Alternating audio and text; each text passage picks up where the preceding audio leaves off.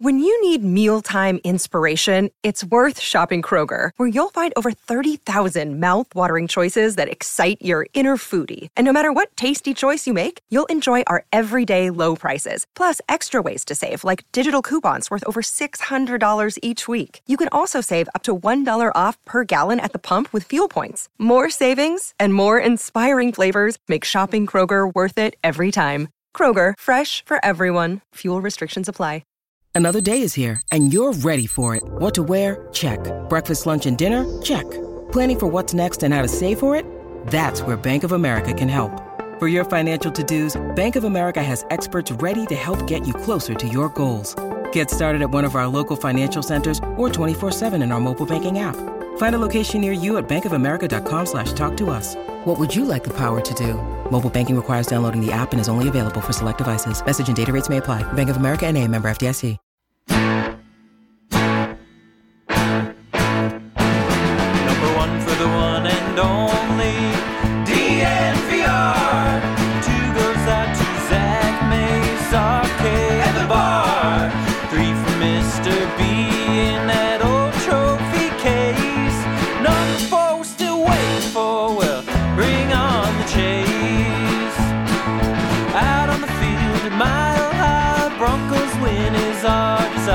Coupled with Breck, brew and a friend, bleed orange and blue to the bitter end.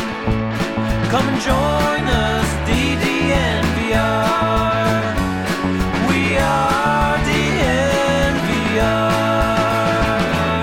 V R. We are D N V R, coming to you live from Studio A at the D N V R bar. And the A stands for amazing, as an amazing weekend of college hoops. uh, I have watched at, I've watched portions of every single game um, that has happened over the last, whatever that it would be, four days. What was wow. your favorite one?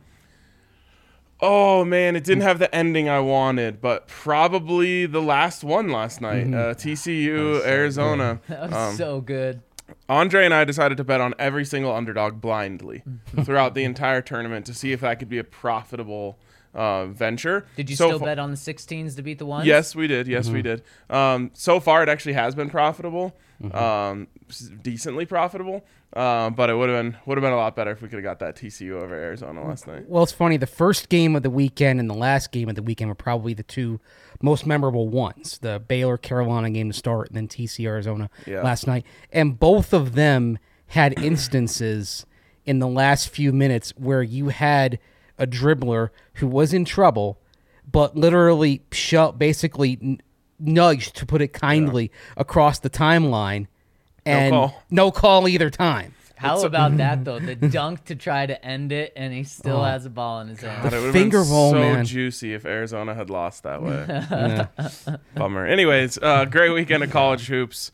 Um, the, March Madness literally never disappoints. Yep, and it's it's batting again. And, hey, I went three for three over at DraftKings, so I'm feeling great. Ooh, uh, my percentage is probably really low, um, considering just blind underdogs every time. But I believe the current count is we're up um, seven point one units. Ah, very good, very good. Up ten and a half, but... Wow! Yeah. Wow! You hit. You must have hit some money lines or uh, parlay. I, I I hit one parlay and then hit one uh, DraftKings boost. Nice, yeah. nice. By oh. the way, I continued my trend of betting against my team, mm-hmm. and so when Brady Manick got ejected for the flagrant two and the oh, Baylor was God. down twenty-four, I did a couple of money line bets. Mm. If Baylor would have won, I would have won, I th- so I believe it was like three hundred dollars on a two dollar bet. Jeez, yeah, that was wow. crazy. You yeah. should have taken the buyout. Once they came all the way back, probably could have got one hundred out of it. It anyway. wouldn't let me. Oh, really? Mm. At the end of regulation, I tried to oh, do yeah, it. Oh, yeah, you got to do it before the last two minutes. Yeah, wouldn't, wouldn't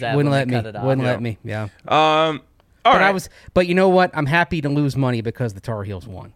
There you go. And I'll do the same thing Friday night when they play U C L A. The emotional hedge never yes. lets you down.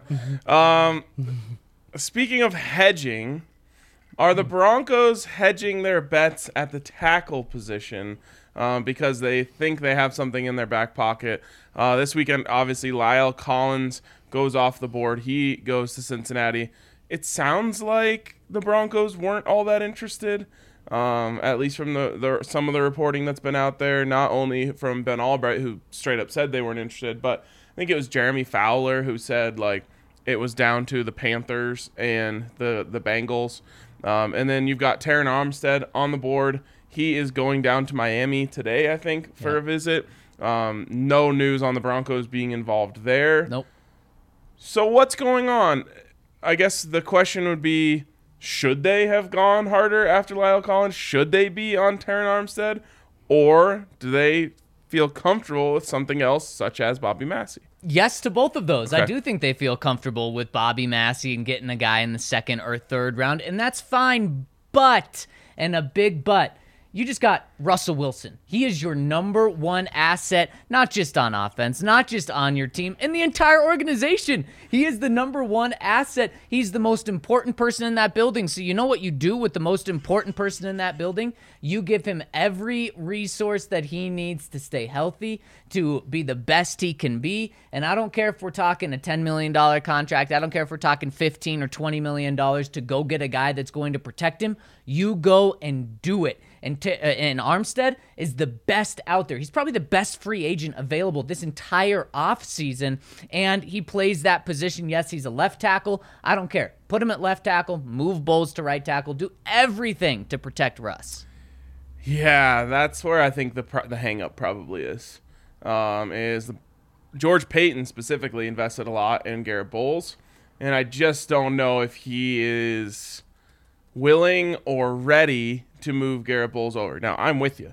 Um, Elway gave him, gave Bolles the contract. Was it? Okay. Yeah. Okay. It happened late in twenty twenty. It was his last move. Yeah. Okay. All right. All right. All right. Mm-hmm. That that's different. That actually does change things.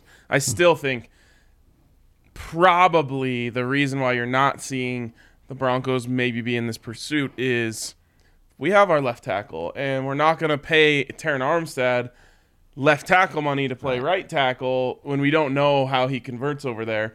And the same goes for Garett Bolles, who you're paying left tackle money. Are you going to flip him to the right side? I, I would guess that while for us it's easy to just be like, get the get the mm-hmm. five best offensive linemen that you can get out there, it's maybe a little bit harder for a team builder to say, I'm paying left tackle money to two guys and putting one at right. I also think he's thinking, we're going to find our right tackle of the future in the draft mm. with either pick sixty-four or or the th- or sometime in the third round. And I th- and I think what you're looking at right now when you see the Tom Compton uh, signing last week, even the possibility of bringing Bobby Massie back in a few in a few weeks as well, it's all sort of hedging in case the guy that you draft isn't ready to go. Hmm. A la Quinn Meinerz, who probably wasn't ready to start week one, was ready to go at midseason when he came in. I think I think they're they're trying to kind of bridge the gap here. Yeah, another bridge tackle before they get it right for the long term. You better hit on that. Yeah. Uh, yeah. And again, the reason is because you don't want to mess with mm-hmm. Russ. That's one of the reasons why he was so frustrated with Seattle mm-hmm. was they never surrounded him with a quality offensive line. Now, the Broncos, I think, certainly have a better offensive line than than what Seattle has given him in the past. But still, you don't want to have him come in here and he realizes, uh, wait, you have a big hole at right tackle, and the way you filled it was by getting a third a third rounder in the draft who's not ready to go. Then you signed a guy after the draft in free agency. That's not really showing that commitment to me. Now, I do think that Bobby Massie is a really good one-year solution, but at some point, you've got to find that bigger solution here, and the Broncos don't have a first or second-round pick next year to do that. They don't have a first, first-round pick uh, or even really a second-round pick. Their second-round pick is the last pick in the second round this year, and I believe that George Paton can find a long-term answer in the third round of the draft this year, but you're rolling the dice a little more, and this is a guy, La'el Collins is a guy, or Armstead's a guy,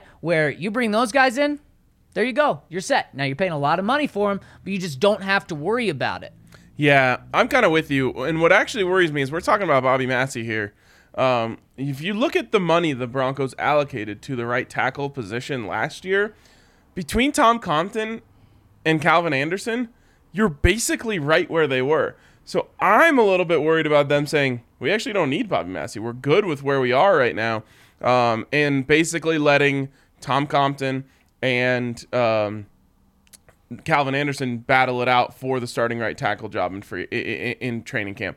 That makes me uncomfortable. And so to me, I I'm totally with you, Zach. Go get one of these guys. Figure it out later in terms of, you know, if you're going to get Armstead, it's too late for Collins. If you're going to get Armstead, figure out which one of those guys works better on the right side. Look, the, this is the A F C West. You're going up against Joey Bosa and Khalil Mack. Guess oh. who matters more on your left tackle or right tackle? Neither. They right. matter the same. Right. You know, you're going up uh, against um, who else? We Crosby Cros- and yeah, Chandler Crosby Jones. and Chandler Jones. You're going to need both sides. So it's it's no longer the way it used to be where every team has one stud pass rusher and, you know, they're lining up over your left tackle or your right, you know, you and you just need one. No, you need both. So pay them both like their left tackles because they're equally as important. Obviously, the left side is going to be the blind side. You want to be more strong over there. But in the end, you need both. Fellas, I'm just going to give you some numbers here. Um, nine, six, six, one, two, nine. Those are the games missed in each season by Ter- Terron Armstead since twenty sixteen. Nine, if it was six, going six, to be anybody, one, two, it needed to be Collins. Yeah. Arms, Armstead at this point in his career, he's he's missing more games than than Bobby Massie. A lot more games than Bobby Massie. And and I think yeah. I think I think really the guy yeah. was Collins, yeah. who, who the Broncos should have been going after because he is the younger one, twenty-eight years old. So this is not a one-year solution. This is you give him a five-year contract. Bring him in here. He's a guy that uh, Armstead, Mace, what's he going to cost? fifteen, eighteen, twenty million dollars potentially? Yeah, uh, I'd say maybe at this point, maybe not that much. I mean, Co- Collins got what? Basically, it's twenty-two million dollars guaranteed. He got it's D J a three, Jones contract. It's a three-year deal in terms of... It's three per years, year, thirty million dollars. Third, but, but twenty-two is guaranteed. It's basically two years, twenty-two million dollars for all intents and purposes. So it's basically eleven million dollars a year. And Armstead's probably going to be in that same range. Oh, if he's that same range, you go after him right now. Still, oh, because I do I, like the depth that the Broncos have at tackle if they need to turn to one of those guys. Mm. Uh, but but my, my focus really was on Collins because I think Armstead's going to come in significantly yeah. more expensive than Collins. When I saw three years, thirty million dollars for, for Collins, cheap. I thought, wow, yeah, that is cheap. And then what I boiled it down to, because Collins, on the other hand, he did miss seven games last year. I guess he, he missed five games last year. But then the year before that, he missed one. The year before that, zero. The year before that, zero. So he's a guy that you can count on. And then so the way I boiled it down to in my head was, let's cap is fake. We know that. But let's say cap wasn't fake and George Paton wanted to abide by the rules of the cap. Would you rather have Collins or D J Jones? Pretty much the exact same deals. Three years, thirty million dollars. The only difference, twenty million dollars guaranteed to uh, D J Jones, twenty-two million dollars guaranteed to Collins. Hmm. I mean, there's a bigger hole where where D J Jones is. Um, and I don't want to get caught up in the name thing. Yeah, but I, I just think positional value of a tackle uh, exceeds that uh, of a defensive tackle. Positional value of a tackle, and on top of that, just protecting Russell yeah. Wilson. Let's not overlook that. And also, this team is going to take a step back on defense. That's okay because they're investing more on the offensive side of the ball. So I, I, I really need to see an investment at tackle. And to be fair, George, last year was George Paton's first year doing the draft. But going back to Garett Bolles, I said this last week, Broncos haven't drafted a tackle since Garett Bolles with the number one overall or with their first round pick in the twenty seventeen draft. That is crazy. Now, I do think that George Paton will change that this year, but what if he doesn't? What if he doesn't? That's just, until I see that investment in the tackle position, uh, I'm I'm going to be worried. Yeah, I think uh, D J Jones filled a bigger need because if you didn't have D J Jones, you're you're basically you're trying you're you're going to try to do a lot of nickel and dime packages, and so D J Jones makes it possible for you to do those. If you don't have D J Jones, you're inviting teams to just gash you with the run constantly. So in the comments, yeah. I just want to confirm, why did La'el Collins miss five games last year? Was he suspended? I don't remember. I'm not sure. Okay. And Is that the, what the comments say? The comment says he was suspended for attempting to bribe a drug test administrator. Mm. Yes. Okay. Five game, yeah, five game suspension. I don't care. All right. Had to think about it. I don't care. Um, so he's healthy is what it shows you? What, yeah. I mean, what it tells me likely is that he smokes weed. Big deal. Um, and that he thought he was smarter than he maybe was. All right. Yeah. Uh, not the worst idea I've ever heard. Um, That's a very but, honest uh, drug tester person, because yeah. I doubt the N F L's matching what La'el Collins was going to give him. What do you think, ten grand? Yeah, probably, but I, I guarantee you the N F L didn't turn around and say, you know what, for being honest and not taking his ten grand, we'll Here's give you ten grand. ten grand. Yeah, exactly. Definitely not. Um, yeah, not the not the best move. No. Uh, but not a good look. Not a quarterback. Right. Yeah. If my quarterback's doing stuff like that, right, eh, right. I have some questions. Right. Um, and tackle. You know what? He he was doing that just to make sure he was out there to protect Dak Prescott. That yeah. was his mindset. A hundred percent. And you know, and to get a paycheck, protect his paycheck. yeah. uh, it would have it would have been a great trade for him if it worked. Yeah, it, it certainly turned would've. out to be a really bad trade. It, it did. It did. Yeah. What? Ten grand to lose? How much did he? Probably millions. Yeah. And, and for five games. Uh, and so w- what's funny is before Collins was signed by the Bengals, I didn't think the Broncos were going to go after him that hard, uh, and they didn't go after him that hard. And and I was like, ah, it'd be nice if they could get him, but I honestly thought he was going to be fifteen million dollars a year. A tack- tackle that came on, a starting tackle that came on the market a couple days after free agency, I thought people were going to jump all over him. Then when I saw that ten million dollars come in, I was like, man, that's a bummer. Yeah, yeah. I mean, to me, that's a, that's a bargain. This is a weird... year. This is a crazy offseason in the N F L. I mean, obviously, you rarely see quarterback, big name quarterbacks moving around. Big name quarterbacks are moving around every five minutes. Literally mm-hmm. two minutes before the start of the show. Yes, we saw Matt him. Ryan's a Colt. um, you know, mm-hmm. Baker Mayfield's probably somewhere by the end of the day, at least the end of the week. Yep. Um, you know, Deshaun Watson's in a new place. Russell Wilson's in a new place. This stuff never happens. And then you rarely see tackles. You know, good offensive tackles just bouncing around in free agency. And not only are there two out there who are really well-known and really good, but they, they're going late. Right. Like, what is happening yeah, here? Yeah, it's so... And you still look at the names that are available outside of the tackle position. Yeah. You still have huge names. Now, maybe we're getting caught up in names, but still on, on a lot of people's, you know, top twenty-five boards, there's still like eight to ten guys out there. Yeah, it's really weird. I mean, Bobby Wagner, Stephon Gilmore. Yep. Names that everyone knows. Yep. Uh, Honey Badger's yep. still out there. You know, obviously the Broncos guys, Kareem Jackson, Bryce Callahan, yep. uh, Bobby Massie. They're all just sitting out there. It almost reminds me a little bit of like the fake hot stove of baseball, where like all of a sudden it's like free agency opens and then just nothing happens. There are big moves at the top. What and then once those big moves happen, and they're usually for guys that ha- that are kind of in a specific window of their career, once those moves happen, it's like if you're at a later window, if you're like a, from the N F L, for example, if you're on your third or fourth contract, you're going to find the market wanting at this point. Yeah. It's kind of the what we're kind of seeing is a little bit of the shredding of the uh, middle class of free agency here. Yeah, and that's not a good thing. Um, like, I like, want to see these players getting paid. Like, look at these deals at the Bron- like some of the deals that the Broncos ha- have had. You know, since the flurry of signings. You know, you know, J R J R Reed, Singleton, Josh Johnson. These are guys. They're. I really like Singleton. By yeah. the way. Uh, I've I've obviously he, watched a lot of Eagles games. He, he can, flies. Yeah, I mean, you're. He's basically your insurance policy if uh, if Baron Browning doesn't prove to be right for what the Broncos are right, doing. Right, and special teams ace yes. at the very least. J R Um, Reed is a special teams guy yep. that they brought. I mean, I, there's some Great saying, name. oh, does this take him out for Kareem Jackson? It actually, it doesn't take him out for no. Kareem Jackson. You know, J, every snap that J R Reed played for the Rams was on special teams. So if I'm one of these guys that's left over, a Tyrann Mathieu, mm-hmm. a Kareem Jackson, a Chris mm-hmm. Harris Junior, a Bobby Wagner, I'm taking a little bit of the power back. I'm saying I'm not signing anywhere until halfway through training camp. You're doing what Evan Mathis did. Right. Uh, Waiting for the right situation with the right team. Yeah, exactly. It pops up, and then and then you, a team gets desperate. I mean, you got to have a lot of confidence to do that, but then you can put yourself in the best situation in terms of getting to a team that is going for it. Totally. Yeah. And also just not having to go to O T As yeah. and all that stuff, you know. Extend your offseason, hang out. Absolutely. Obviously, you got to stay in shape um, and, do you know, you'll do your own workouts. But it's not as if Tyrann Mathieu is not getting picked up somewhere. Right. No, mm-hmm. he will sign somewhere. Ex- at, at absolutely. And guys, crazy enough, two weeks from today, the Broncos offseason uh, workout program can begin. Man, it moves quick, man. Broncos are back almost. The, almost.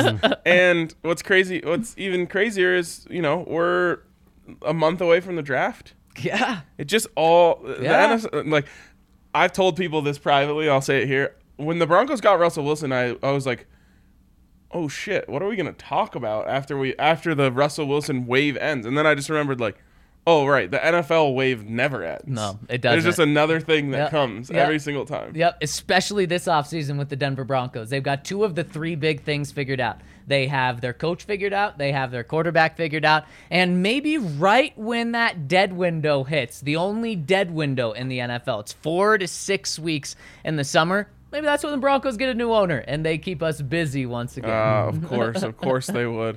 Uh, but we'll always keep you busy down here at the D N V R mm. bar. You can come down, hang out, watch games. I was sitting at that booth right in my little uh, corner seat there. You had a pillow too, right? I didn't. I should have. I, I calculated.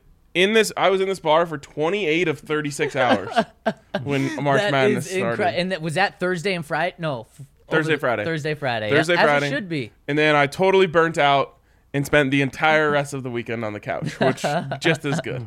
Um, almost, almost. I didn't have someone to like bring me drinks or food um, like you do here at the D N V R That's bar. That's very true. Uh, so come at, come down here, hang out. We also um, have the Nuggets party bus coming up. Um, I think it might actually be sold out, but we also have an Avs one coming out uh, after that. And, and mo- mostly I just want to make sure you guys keep an eye out for this stuff because yeah. it's awesome.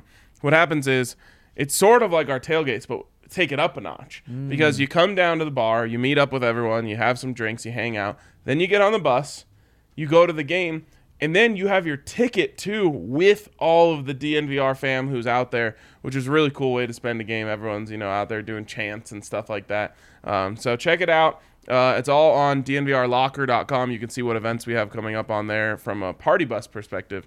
Uh, but either way, come down, hang out at the bar. And go check out our friends over at Lightshade Dispensary, where right now they've got Escape Artist, which is the highest awarded topical brand in Colorado that prioritizes quality and consistency. They have ratios available in one to one and high ratio C B D twenty to one. They're always using the best materials and ingredients to deliver that premium experience. And if you use the code D N V R over at Lightshade, whether you're in person or online, you will get twenty-five percent off all sa- all non-sale items. So check them out. Use that code D N V R. And whether you are a casual consumer or a connoisseur, they've got everything you need over at Lightshade. So check them out. Use that code D N V R. Also check out Breckenridge Brewery. Wherever you are around the country, you can find out where to get some of those delicious Breckenridge brews like we get here over at the D N V R bar by going to the Breck Beer Locator on their website. And uh, you're going to find probably a, a liquor store, package store, a even a even a maybe even a drugstore, because there are some states where you can get plenty of beer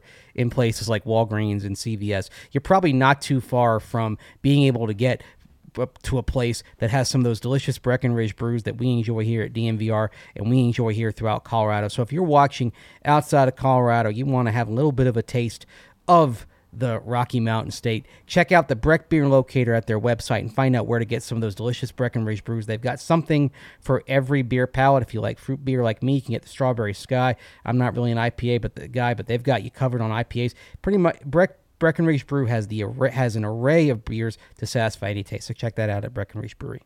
All right, let's move along here. Uh, Mace, I think, we're, are we going to let you go to go do a press conference? Well, I'm waiting for the Zoom link to come in. All right. As soon and as it hasn't come in yet. So all right, we're going to lose Mace here in a second um, because who's first? Do you know? I don't know. Because Josh Johnson. Yes. Gosh, I, I don't, I, I, my, my brain always wants to say Josh Jones. Mm. Josh Johnson and who else is meeting today? Alex Singleton. Alex Singleton, my guy. Um, are are going to meet with the media, so Mace will go jump over there, and of course you can check out uh, the D N V R dot com later to hear what they had to say, what, what was the most interesting angle that comes out of there. Um, but yeah, you know, the Broncos are kind of just, they made their yep. couple big moves. Yep. Now they're just filling in little gaps. Yep, and that's what's expected moving forward from now. Of course, over the weekend, the Broncos did make two moves internally to open up some more money, but then quickly realizing that that's kind of money they needed in order to make these smaller moves. Mm-hmm. Uh, now, if let's say, I don't know, they wanted to spend ten million dollars on Bobby Wagner, they could go restructure and do what they did with Tim Patrick and Courtland Sutton. They could do that with Garett Bolles. They could do that with Justin Simmons. They could find money, but it really feels like, okay, now we're just filling in the roster, and this is George Paton season, right? I'm sure George loved making the trade for Russ, but this is where he thrives, is by finding the special team linebackers for a million dollars who, oh, by the way, led the Eagles in tackles the past two yeah, years. Yeah, exactly. Um By the way, speaking of like the the trade for Russ, and there's been a few stories that have come out about it now. I actually just realized that I got distracted in the middle of the Sam Farmer one and never finished it. Um, but there's a couple stories that have come out about kind of how this went down. How crazy is it that like we were adjacent to the entire process but didn't know about it? You know what I mean? Yeah. It started yeah. in Mobile. We yeah. were there. Yeah. Um, you know, we were just at the wrong restaurant, I guess. yeah. uh, then it moved on to Indianapolis yep. where – you know, we were at all the happening spots, you know, rubbing shoulders to, with, with the people that we wanted to be. yeah. But it but, was going down at the non-happening spots. Exactly, yeah. off the beaten path. Yeah. Uh, there's, you know, John Schneider and, and George Paton making the deal that would, you know, change everything for both franchises. It's just kind of funny thinking about it, like, oh, we were within a mile, yep. probably, of everything yep. that was going on. Yep, and it's crazy. And George Paton really made an emphasis to this multiple times last week of just thanking everyone involved for not letting it get out. The fact that a blockbuster trade didn't leak that had been talked for for a month is wild. It didn't even leak in, like, rumor form. Nope. Nope. It, not at all. Like you like you mm-hmm. saw this morning with before the trade went down with the Colts, everyone was saying oh, I wouldn't be surprised if uh, if the Colts get Matthew Stat or get Matt Ryan, and then of course that did happen. There's an old line: real G's move in silence like lasagna. And George is a real G. He's a literally. Real G. Uh, I got I got to give it to him. I mean, yep. you know, it's not like we're like big insider scoop guys mm-hmm. over here, so I don't I don't really care. You know, like right. I that, you know, it wasn't. Uh, scooped or leaked or anything like that. I, I got respect for it. Yeah. It's clearly the way George Paton likes to do business. I, I kind of understand it. He even uh, alluded to it. He's like, you never know if like the leak is going to mess it up. It's a yeah. little bit of paranoia. Yeah, absolutely. Right? Uh, and I respect that about him. Um, it, you know, the way it went in the first story I read, which mm. I'm blanking, I think it was Peter King. Basically, no, n- not even anyone else knew about it until the, uh, the combine. Mm-hmm. When they started kind of letting a few people in that needed to be in to get the deal done. But yeah. even then, it was such a small circle of people who knew that when the news broke, you had people in the Broncos building that were shouting and who and hooting and hollering because very few people knew and what was about to go down. One of those people who was shouting and hooting and hollering, sadly, was Shelby Harris. yep, yep, that uh, was uh, that was sad. Well, that, that was sad. we we joked about that with Aaron Rodgers, like that if they made the trade for him, like, hey, we trade for Aaron Rodgers, great. What'd we give up? You. I mean, that's essentially what happened. And I saw some people saying like, um, like I can't believe that they didn't tell them first. Who knows how this stuff happens? Mm. You know. Um, agents are usually the ones who are leaking this stuff to the insiders, so um, it's it's a it's possible that George Paton didn't know it was coming out when it came out. He did know, but he he knew it was coming out when it came out. Okay. I know that for sure, and I also know that George picked up the phone right away to call those guys, to to call the people that had been traded. So they did call him right after the trade, but also in those initial reports of the trade happening, right, it hadn't leaked. It, it, it, it, there weren't names uh, of who it was. So George did try to uh, contact the players before they heard other other. By the way, Jameis Winston gets re-signed with the Saints. All right. Jameis to the Saints. twenty-one million dollars guaranteed, twenty-two years, twenty-eight million dollars is the contract. fourteen mil for a guy that played, what, five games last year? Yeah. Played very well. Yeah. It's an yeah. They weren't going to do better. Yeah. You know who also played well when they played last year? Who? Josh Johnson. He actually did. He looked decent when he played last year. Um, what? Is, how many N F L teams is this for him now? Denver's fourteen. fourteen. That is absurd. Yeah. And if we count other leagues, because he played in the U F L, the A A F, and the X F L, he is on. So he, he he's never gone to the C F L. Surprisingly, he's on his seventeenth team in his fourth league. It's incredible, and the, this guy's just racking them up. You know, a million at a time.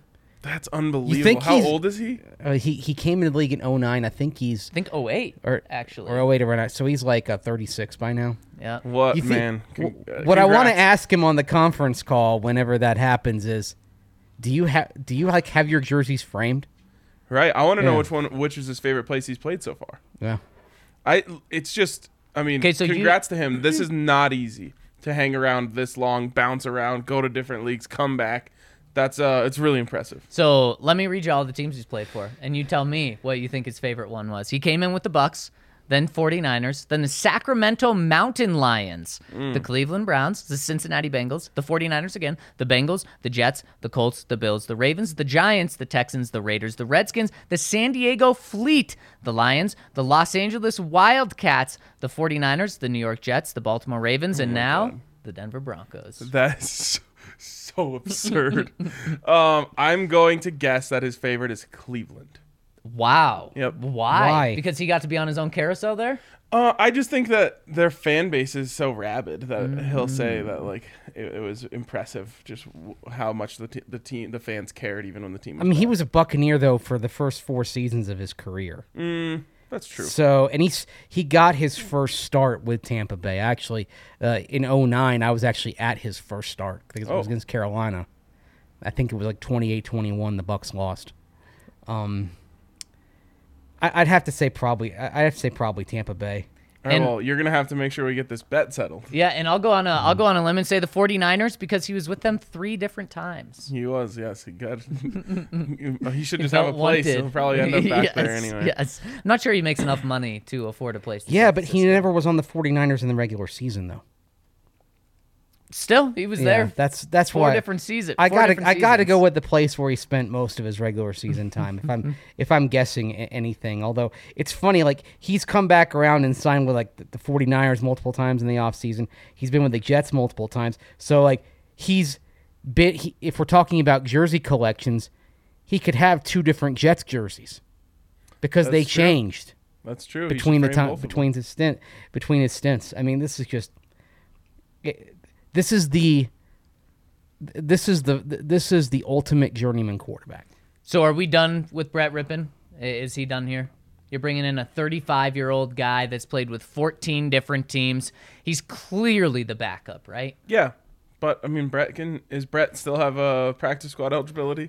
Believe so. Yes. Well, then he'll stick around. Okay, so practice squad guy. But if you lose him, it's fine. Because last year, the Broncos were not fine with losing Brett Rippon. Remember, they brought him up and then kept him on the active roster for like over half the year last year when a team was going to poach him. I don't know that the new staff has the same value of Brett Rippon as the old staff did. The other thing is, if they if they draft a quarterback on day three, if they take, for example, Caleb Ellaby out of Western Michigan, who, of course, his offensive coordinator most of his time there is now coaching tight ends for the Broncos.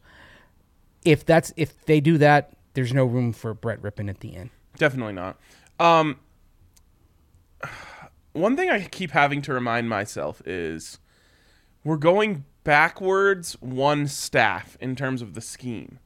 So guys like Brett Rippon, who were brought in by the Scangarello regime, right, are back kind of in the fit. You know, they, they fit once again in terms of, you know, what they were at least brought here to do. Like a guy like Dalton Reisner, I think, is one who we can reset our expectations for. I think over the last two years, we've kind of gone backwards right. on Dalton. And unfortunately, you know, it's not guaranteed that he's going to go back to the rise that he was originally on in that offense. But remember, he was brought here to play that offense. And there's other guys like that. Rippon, you know, I think he was just brought in for the most part because Scangarello really liked him. Um, we we even saw them, um, you know, bumping shoulders uh, in two different places. So we knew there was a there was a, a you know a, a um, affinity there. Yep. Um, but it is something to keep in mind. The guys that were brought in by that staff um, are once again, quote unquote, scheme fits. And and you said it. I think Dalton Reisner is the guy who is going to get the biggest boost from that, and it's a much needed boost because th- this, with where the team is right now, I don't think he's guaranteed a starting job. Because, and I don't think Lloyd Cushenberry is guaranteed a starting job. The only guy on the inside of the Broncos offensive line that I think is guaranteed a starting job, and I don't think they're even going to say it's guaranteed, but it's guaranteed, is Quinn Meinerz. Mm. Uh, Netani Muti's got to fight for a job, but you know what? Ntani Muti can do that at left guard. He can try right. to uh, take over Dalton Risner. Graham Glasgow, I think he's going to be the center for the Broncos, but him and Lloyd are going to mm. battle it out there. So you're going to have a battle at center. You're going to have a battle at left guard. And the only one that, that's stable is Quinn Meinerz. Why do you say Quinn? Uh, they love him. They le- And the new staff loves him too. Yeah, he, he seems like he would fit with the new staff. Yes, he does. I mean, the question is, what do you want to do with Graham Glasgow? I mean, you could argue his best career season was at center in Detroit. Mm-hmm. Are you having him push Cushenberry? Or are you having him push push Risner? You've got Ntani Muti in there as well. I mean, do you have uh, does he push Risner and then Glasgow pushes Cushenberry and then Quinn Meinerz is set at the other guard spot? I mean, they've got a few possibilities that they can if, that they can go with here. If Quinn Meinerz, I've told this story once before on this pod at least, but I'll I'll say it again for any of our new listeners. If Quinn pans out, it is the ultimate flex for George Paton, because I heard from multiple places that when the Broncos selected Quinn Meinerz, s- multiple front offices were audibly laughing at them because they thought, oh, they fell for the trap. Yeah. They took the bait. Yeah. They're the idiots who yeah. fell for the Quinn Meinerz thing. And I know that George Paton has heard this. So if that works out, that's going to be a, a fun one for him. And if I were him, I don't know if he's this petty, but I would be sending some texts. uh, at what point in his career do you feel comfortable sending texts? Like Pro Bowl? Just a sixteen-game starter this year? I guess it would depend. I mean, probably Pro Bowl is like the undeniable yeah, yeah. you get to dunk on them. Yep, yeah, yep. Yeah. And you send it right after those those votes come out. Yeah, one hundred percent. Yeah. That would be fantastic. It would. Um, all right, just to tie a bow on this, is there any chance in your mind that, you know, uh, one of these names, like a Bobby Wagner, a Tyrann Mathieu, um, I'm, I'm naming guys who aren't current or weren't Broncos last right. year, you know, any right. of these outside guys end up Broncos?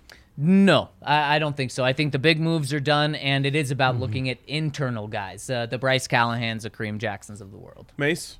I agree. I mean, I think maybe the one uh, the, the one that I could see is uh, they could bring in a, cor- a slot cornerback if they decide Bryce Callahan isn't healthy. They could go outside, but in general, I think we're just going to see some re-signings and then fringe and special teams uh, types of pickups. Bless you. Gosh, Bless you. Re- Bad timing. Get the camera off. All right. uh, um, lost my train of thought there. I wrote this in our in our roundtable on the D N V R dot com the other day, um, and this is my big question as it relates to this. You need a slot corner, right? Mm-hmm. You could use a strong safety, right? Mm-hmm. You always could love some in the box linebacker mm-hmm. help, right? Yep. Tyrann Mathieu checks off all three. He does. He can be. Obviously, he can play the traditional safety role alongside Justin Simmons, which is scary. He's played a good chunk of snaps in the slot, just straight up playing slot corner over the last couple of years. And we know that if you want to go single high, he can creep down into the box and help you in the run game. Th- uh, killing three birds with one stone here. How much are you paying him? I don't know. I mean, it can't be that much this late, right? Uh, let's say it's ten million dollars. I have no idea what it's going to be. I think anyone that's getting signed now, aside from maybe Armstead, is getting less than that. I agree with you outside of this year, just with the fact of how many big-time players are still on the market. That's just what, what makes me disagree with that a little bit. But what, when you say that, the only reason I, I try to put a price on it is, could you get Kareem Jackson, Bryce Callahan, and Chris Harris Junior for the same amount of money that the Honey Badger would be? And, I don't, and who would you want? I think it's like five million dollars for Honey Badger. Mm, yeah, then I do it. I certainly do it.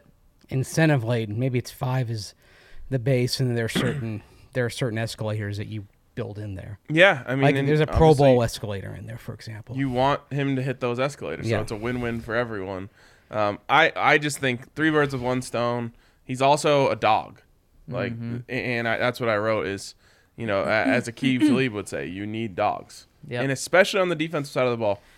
And as I look around that defense, who is that person? Especially without Kareem Jackson, because I think he is one. Um, a dog on defense. You hope it's D J Jones now. Yeah, I don't know enough about like his personality mm-hmm. um, to know if he's like that on the field. Um, but if you as you look around, you have really good players. Um, you have Justin Simmons. You have Pat Surtain. You have D J Jones. You have Bradley Chubb. Randy Gregory maybe has that in him. Um, but you need more. Yep. You always yep. need more. Yep, yep. I, I, I'm I'm down for that signing. Yep. I, I'm certainly down for that signing. Yep. So that'll be interesting to follow. I think we'll just – I think you guys are probably right. I'm just going to sit here holding out hope that, you know, they um, the, the price comes down based on the longevity that these guys are available, and the Broncos are able to jump and make a move for one of these, you know. Well, I think part – I'm trying to put myself in George Paton's perspective here, and part of it is, you know, everyone's like, go for it, go for it, go for it. Well – You've already you don't have a rookie contract on the quarterback, and the and the quarterback contract is going to be bigger in twenty twenty-four and beyond. And you're thinking, I mean, you might literally be signing Russell Wilson in two years to a six-year, three hundred thirty million dollars contract, fifty-five million dollars a year, with two hundred seventy-five million dollars guaranteed. If we saw what Deshaun Watson just signed for, Russell Wilson's going to get more than that in all likelihood. So I don't think the Broncos are yet in the space where they're going to completely blow up their plans to go for it, knowing what Russ's contract is going to be like in twenty twenty-four and beyond. I don't think we're at that kind of desperate moment just yet. I know the answer to this, but I want to pose the question just because. Um, any chance that Russ learned from his experience in Seattle and is willing to take less to win? No, but also I would like to, I, I think this is a great deeper conversation to have of what that price is going to be and if he would take less. Here's here's what I'll say for all quarterbacks. Mm-mm. You don't accept a penny less than what Deshaun Watson got, and you don't accept a penny less than everything guaranteed. Mm. What are they going to do? Let you walk? Right. No, they no. aren't. You hold all the power. No, no. We'll talk about tomorrow. All right, sounds good. Um, before we move on to the comments and questions, a shout out to DraftKings Sportsbook, where you can still bet five dollars on any N C double A tournament team and win two hundred dollars in free bets if you get it right.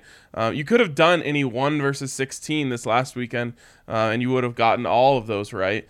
Uh, you couldn't have done all the two versus fifteens, and it's going to get a little bit tighter here. Um, I would probably still put it on Gonzaga. Uh, they're the most advanced team. They have the easiest scoring with Holmgren and Timmy. I think it's going to be really tough to beat them unless they beat themselves, which they've had some moments.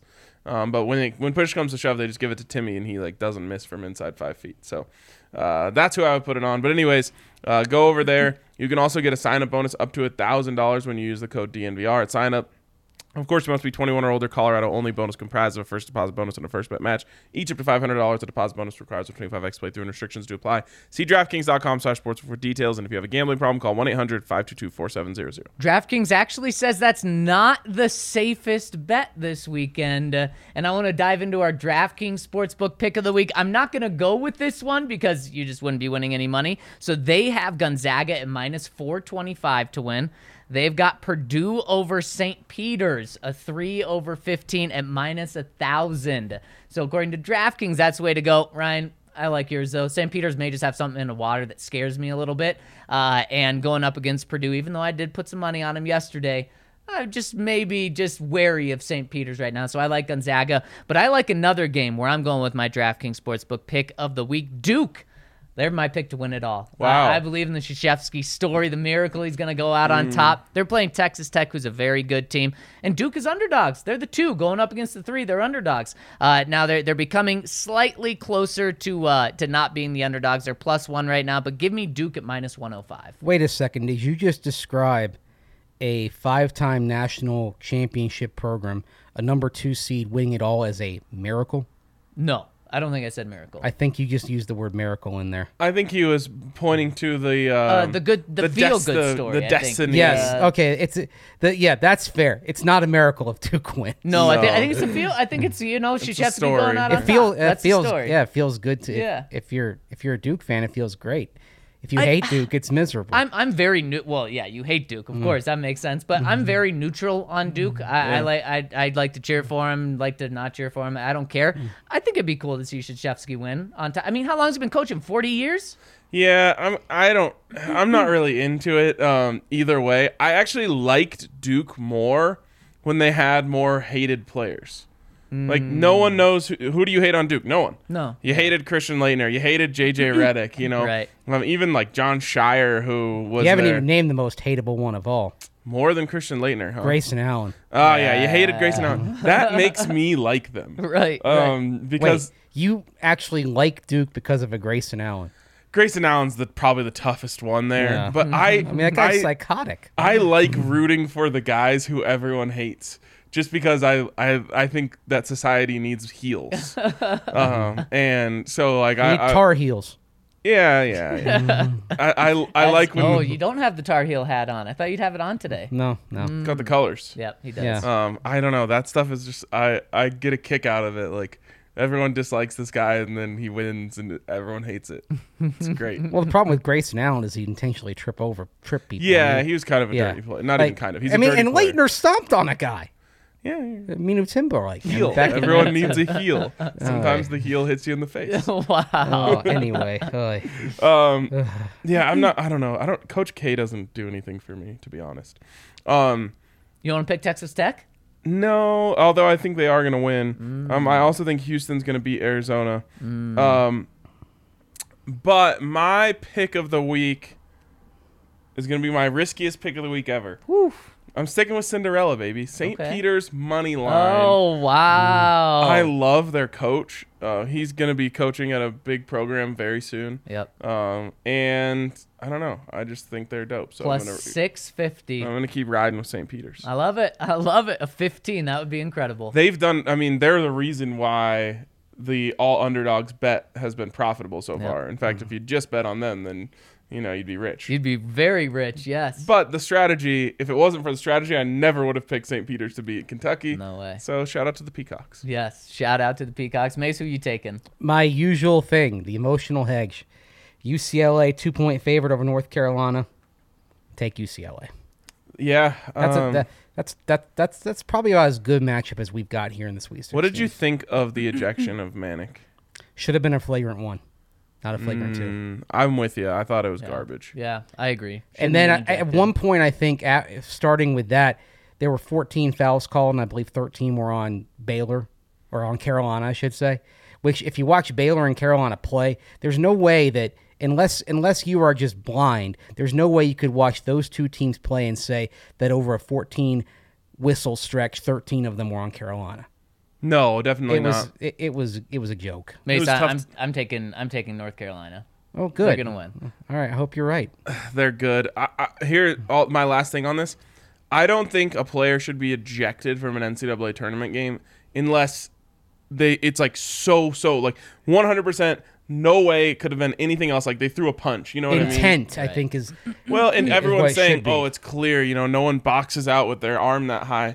Right. You just can't tell me one hundred percent. And I just don't think you should get ejected from the N C double A tournament unless it's very, very obvious what you did was an ejectable offense. How I about mean, that? How about that bloody nose at the end of the Arizona game last night? That was, yeah. br- I mean, they took the gauze out and it was just a river of yeah. blood. I can't I, believe they kept showing that. I know, yeah. and then they showed it in slow mo and zoomed in on the blood on the floor. Yeah. I was like, there's just no love for the people no. who get queasy over this no. stuff. I mean, the thing, like earlier in that game, uh, Suhan for Baylor, he or he wrapped, he basically takes his legs and kind of squeezes them around uh, Armando Baycott's leg and kind of twists a little bit. Yeah, and they call that technical foul, but he stayed in the game. Okay, yeah. I mean, I think that's a fair type of punishment for some, you know, and that was at, and that was after the whistle, which is why it was a tech instead of a flagrant, instead of a flagrant one. But you know, hitting a, a flagrant two to me, it's got to be something where it's like clear and it should be. I know the rule says intent doesn't matter, but it's something that I think the N C double A should probably revisit in the offseason. Also, I think we, you know, we talk about was it intentional. What we don't talk about enough is did he deserve it? Mm-hmm. And he did.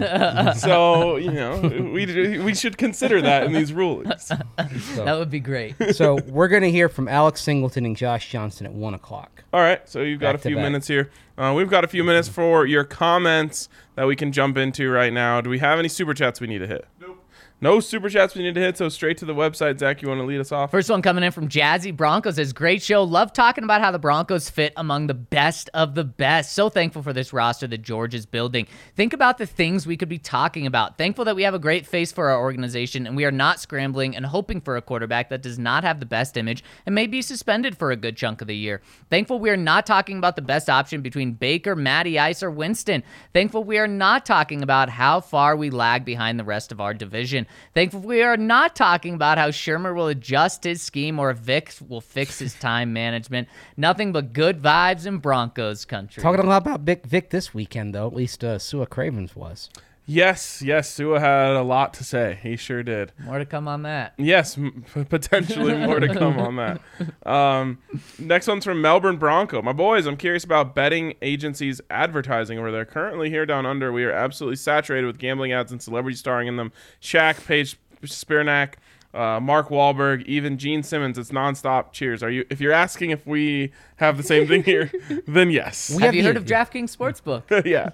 I mean, we have. There's one that has the entire Manning family in it. Yep. Sure does. Yeah. No one's turning down the betting money. No, absolutely not, and that's where money is. So, yes, it is going crazy here, Melbourne Bronco. I actually thought it would be worse during March Madness, but I also have an incredible ability to tune out ads. Mm. Um, shout out to, like, Twitter and just smartphones for giving you something else to do when commercials come on. I don't mind ads, so it doesn't maybe, bother me. Maybe I haven't Loves noticed. Airports yeah. and ads. What a guy. Are go. They advertising during the game? Games, uh, any of the sports books? I don't. I don't notice. This. See, that may be. It may be that the N C A A says no sports book ads.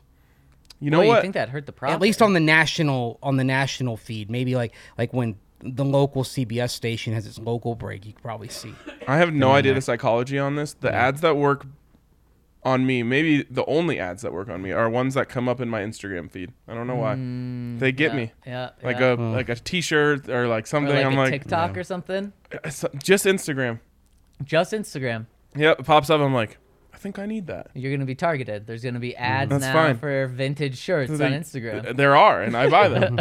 um, speaking of your love of airports, I've been meaning to ask you this. Yes. Have you been to the Palm Springs Airport? No. Is it a must go? You gotta go. You know, I, I I've been down to uh, I've been open to the idea of just flying to fly and like not even leave the airport.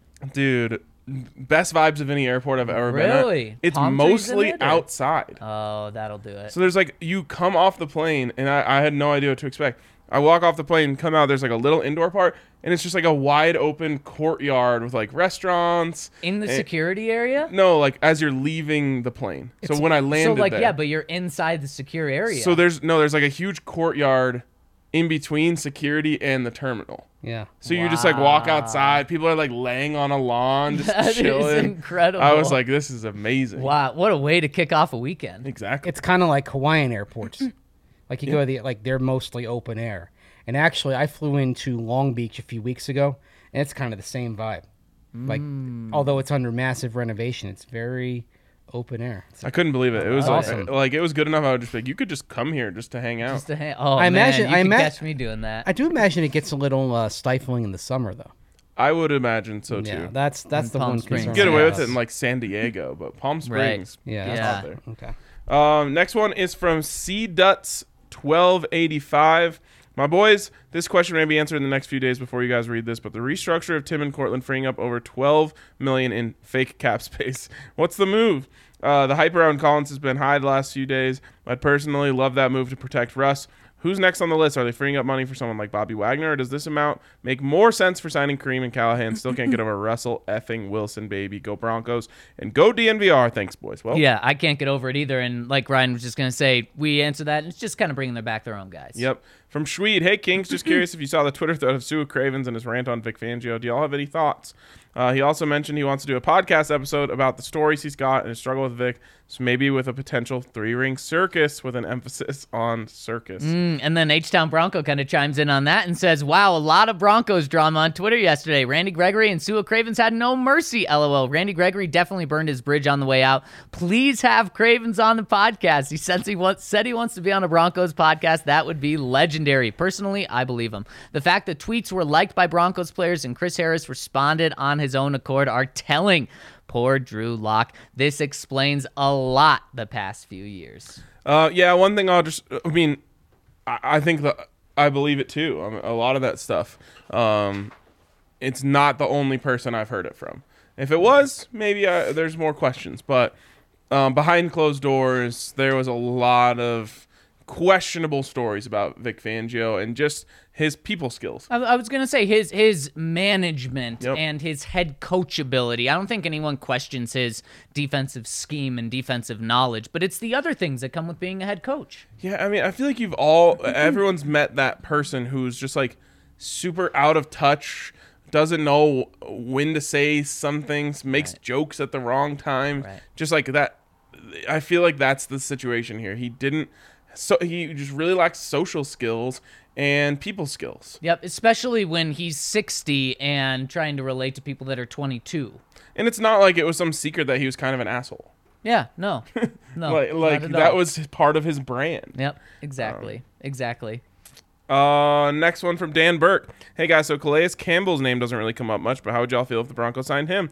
I feel like the Broncos need a strong veteran presence on the defensive line, and he's obviously a local guy who wanted to play for his hometown back in twenty seventeen, so it'd be cool if he could play for the Broncos as his career's starting to wind down. What do you think his contract would look like? I would absolutely love it, and this is actually a guy whose name we've talked about on here. He's one of my top guys going in free agency. Now the need, because you got D J Jones, really isn't there, but you would still bring him in if you could get him on a very reasonable deal. I just think he's a guy that's probably still going to get, what, seven, eight million dollars a year, and I don't think the Broncos will go for that, since he would be kind of a backup. I'm just starting to wonder if all these prices are too high because of how late we are.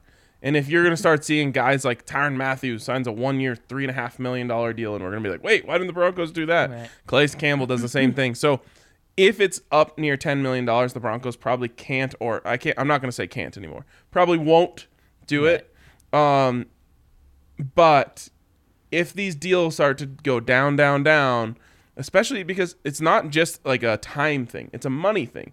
The longer guys are in free agency, the less money teams have to spend. Wouldn't be surprised if you start seeing these big names sign one-year deals for very cheap. Sure, and and I'm absolutely for it. Um, by the way, I forgot something on Drew Lock uh, from the last commenter, and, and as it relates to Sua's comments about how Vic didn't like his personality. All of that may be true, but whether you trust Vic or not, if you trust us, we scored every single right. day of practice right. uh, and the preseason games and everything, and we had Teddy winning the competition. So, and, and also on top of that, the year before, he did lead the league in interceptions. Also, I haven't decided when it is, but I'm going to create an official, we're dropping this Drew day. Drew cutoff? Yes, no, we're going to announce a day. Starting that day, yeah.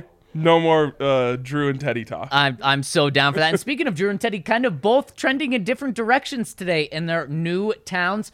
Teddy was asked today, he met with the media, and Drew did. Teddy oh. was asked uh, if he has been told he is the backup. And he said, I don't want to talk about that. I have a very special opportunity here. So I think Where he's is he? uh, he's in Miami with Tua. So he's trending up, potentially being in a quarterback competition with Tua, not just a backup. Okay. Drew, on the other hand, was asked if he's been any get, been given any uh, promises that he's going to be a starter, and he said there's no promises, and that's the way I want it. I want to earn it. So he's kind of trending down in Seattle's. I don't see the trending down. I, I think they're both in the same spot. Um, no, not compared to each other, but compared to like what they're in. Drew has no one else that he's competing with, yet oh, he's not the starter. Teddy Tua is a starter, but viewed by many as a starter, and he's kind of trending up because now he may actually be in a competition. So it's like there's like one person running for city council, and they're like, are you the city right, councilman? Right. And they're like, I haven't been told anything right, yet. Exactly, exactly. There's still the write-in ballots. Yep, yep. um, next one's from Snow Goose seventy-seven. What's up, fellas? Just had to say how pumped I am for Broncos football again for the first time in years. George Paton is knocking it out of the park. We got the head coach we wanted, the Q B I wanted, and the edge rusher I wanted. We lost out on La'el Collins, though, but I'll trust George on that one. Named one player in the draft and one player in the free agency that you think would help the Broncos the most. See you in September. Free agency, I already I stated my claim for Tyrann Mathieu. That's who I would go get if I were the Broncos. Um, obviously, Armstead would be great, too. I just find that less likely. Mm-hmm. Um, as for the draft. When you're thinking about that, my free agency, Dwayne Brown. That is oh. Russell Wilson's dude. He spent uh, many, like a minute talking about him in his opening press conference with the Broncos yesterday. He's old, so this is a short-term fix, but go get him his guy. Put him at right tackle, put him at left tackle, move Bolles to right, get Russ his guy to protect him. Um, whatever he needs, give it to him. Um, as for the draft, it's so hard at sixty-four when we've been focusing on, you know, the top of the draft, top ten pick for this whole time, to then all of a sudden shift who's going to be there at sixty-four. So as we get closer, uh, we'll have a better list of names for you. The, abs- absolutely. It's going to be much different pra- draft prep this year, but it doesn't matter because Broncos got a quarterback. And our draft show is going to be different, but I think mm-hmm. it'll be more fun with mm-hmm. no stress of like, yep. oh God, we have to make yep. sure we plan out all this time for when the Broncos pick. And are they getting? Are they going to get a quarterback, or is it going to be another competition this year? Right, right. Yeah, I mean, last year's draft show is like incredibly stressful yeah. because we're live on air just minutes after the Aaron Rodgers stuff comes out. Yep. So oh, we're like trying goodness. to follow the Aaron Rodgers rumors. Meanwhile, it's inching closer and closer and closer to the Broncos draft pick, yep. and we're like, is this move going to happen before the yep. pick? Then it obviously.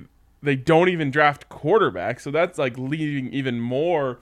I remember right. us talking about like maybe the Packers asked for them to draft Surtain, you know, like mm-hmm. all of that stuff. This year's going to be the opposite. We're going to be laid back, having drinks, yep. having guests. yeah, it's going to be a blast. Maybe we can even get um, more in-studio guests on day right. one because yep. they don't. I don't I don't even know if the Broncos are going to host the thing at this facility. And it's going to be so – that's a good point. It's also going to be so difficult for the Broncos to trade from the second round back into the first since they're so far back in the second. They're essentially a third-round pick. Yep, they essentially have three third-round picks. Yeah. Uh, Jose in the comment section says, Trey McBride. Man, I'd love that. I don't think he's lasting till the end of the second. I don't either. I mean, you could probably move up to the middle of the second, though. Sure, potentially. Man, that would be fun. Uh, Pastorette, hey guys, do you guys have any ownership update as far as the timeline? Last I heard was that it would move forward after the coaching search. When would you guess we see a sale come through? There was some news on this this weekend, Zach. There was the right of first refusal, which was shut down in court a couple of weeks ago, has now been appealed uh, by the Kaiser family. So that's now just going through its own process again, since it was already turned down uh, once. I imagine it's going to happen again. But uh, of course, if, if I'm the Kaiser family, I'm absolutely having yeah. an appeal, because billions yeah. of dollars are on the line. But that's not going to slow down the Broncos process. They're sticking with their timeline. Uh, it doesn't change anything, and we're still looking at middle of summer, end of summer for this thing to be resolved. Yeah, they said, you think that Kaiser is temporary, but Kaiser is permanente. Ah, but um, that was good. And that uh, draws a lot of boos from around the oh, office. I thought it was good. From Alaska, Preston, my boys, uh, this may be a question for Mace, but here we go. With the finalization of the trade to, to bring Matt Ryan to the Colts and the potential for Baker to wind up in Atlanta, could this be considered the move, the most active offseason of all time? Is there any sort of metric that could support this? I can't remember a year where so much change has happened between seasons. Well, um, here's the metric. It's called My Feeling, and yes, My Feeling says this is the most active offseason ever. Yeah, and um, it definitely is. Just look at the quarterback movement, yep. and that would tell you. I, I cannot believe that we, we've evolved to more quarterback movement. Right. I thought over time we would evolve to l- even less quarterback movement because the value only skyrockets. But I think the reason is teams realize you have to have a top five guy, essentially. So so number twelve suddenly becomes expendable, whereas in the past you were just like, oh, we have a top fifteen quarterback, we got to hang on to this guy and try and build around him. Yeah, it's teams are being stupid. The Seattle Seahawks are stupid. Yes, yes, they are. Very stupid. Now, a team like the the Falcons, Matt Ryan's done nothing for them the past couple of years in terms of being able to carry them on his back. And if they go full rebuild to go get C J Stroud or Bryce Young next year, then this move makes sense. Yeah, I mean, the Browns were willing to put their entire organizational rep- reputation on the line to upgrade their quarterback position from a guy that they spent a number one pick on. Number one overall pick. Yeah. Who's shown flashes, too. The whole thing is is yikes. Yep. Um, He goes on and says, also, any chance you guys expand to Kansas City, K N S C, potentially? Would love for y'all to give Nick Wright some competition. Maybe it'd force him to evolve from his brain-dead takes. God bless, and let's go D N V R the bar. Pleasure Horse, this wonderful community, and, of course, the great Iceman. Hope you're out there, Iceman. Um, it definitely wouldn't be K N S C. All I'm saying. Yeah, I was going to say, anytime someone brings up a city and throws out some projected uh, letters to use, Ryan's always like, no, it wouldn't be that. But then he won't tell anyone what it's going to be. I, cer- I certainly won't. Um, I don't think we'd be competing with Nick Wright in Kansas City, though. No, I, I don't think so. He, uh, I, I don't see him being part of the family. No, but I, he also doesn't, like, cover the Chiefs. No, he does. He just has terrible takes. He just sits on a in his in a, on a screen and says dumb shit. Very stupid things. Uh, last one here from U G A Bronco. Hey, y'all, a couple of things. One, I might be a little biased, but I think that James Cook out of Georgia would be a good draft replacement for Melvin Gordon that you can get in the fourth or fifth round. Second, uh, it's always terrible to see a player be injured, but I want to start off with that. But what happened with Ojabo, is there anything, any chance that he could fall to us? We could see him as a great piece of our pass rush once he is healthy. Thank y'all for the great content. Yeah, terrible. I, I hate seeing that. Tore his mani- uh, or his uh, Achilles. Achilles. Yeah, what a brutal injury to have during his pro day. Uh, and I don't know what this is. This does for his value. I certainly don't think it makes him a first round pick anymore. I don't know if it makes him a late second round pick. If it drops him to the sixth. If he takes this year off, does not go into the draft, and just uh, I don't know if he's a senior either, and or what happens. But just feels so bad for him. Someone is going to get a steal, yep, is what I think. Um, and I guess I'll go silver lining for David Ojabo. Usually Achilles injuries, uh, maybe this isn't the silver lining. I, I guess you could look at it a couple different ways. Usually Achilles injuries happen almost as like a wear and tear thing. It's not as much of a freak accident as like a matter of time thing. Right. So, you, of course, you would have loved for him. Uh, he probably, if he just makes it past his pro day, might never have it happen until after the draft. Yeah. But now he can start the, the recovery process now.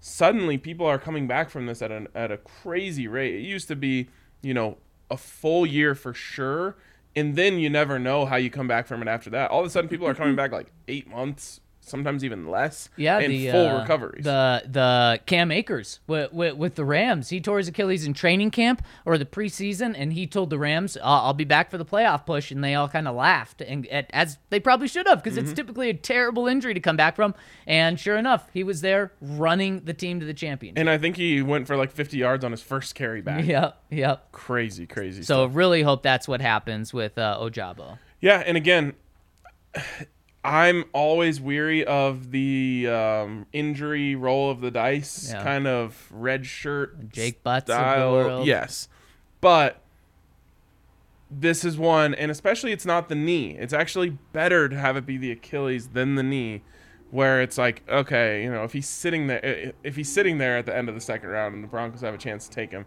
I think that's one that you'd be willing to roll the dice on. Yeah, I, I agree. And Ryan, we had a member come in with a really cool thing. Reached out to us last week. Our member, Tommy Bronco, uh, or Tokyo Bronco, right. I'm sorry, who lives in Tokyo. Oh, he has a, he has a band with his buddy. His buddy lives here in California, and his buddies has a studio in Boulder. So they have a band, started a band where they practice over Zoom, and then they get together when they're both in Colorado, record these, and they made a song. Their group name is the Maybe Seals, and they just dropped a song, Erasmus, that we're going to play on our way out. All right. Only on the podcast side, though, yes, right? Exactly. So if you want to hear the song, you're not going to hear it on YouTube. You're going to have to go to the podcast and listen it there, uh, listen to it there. But shout out to Tokyo Bronco. Uh, always appreciate when people send us in their music. We love, you know, helping you guys get publicity. Um, so uh, check it out, and uh, we'll talk to you guys tomorrow on the D N V R Broncos podcast.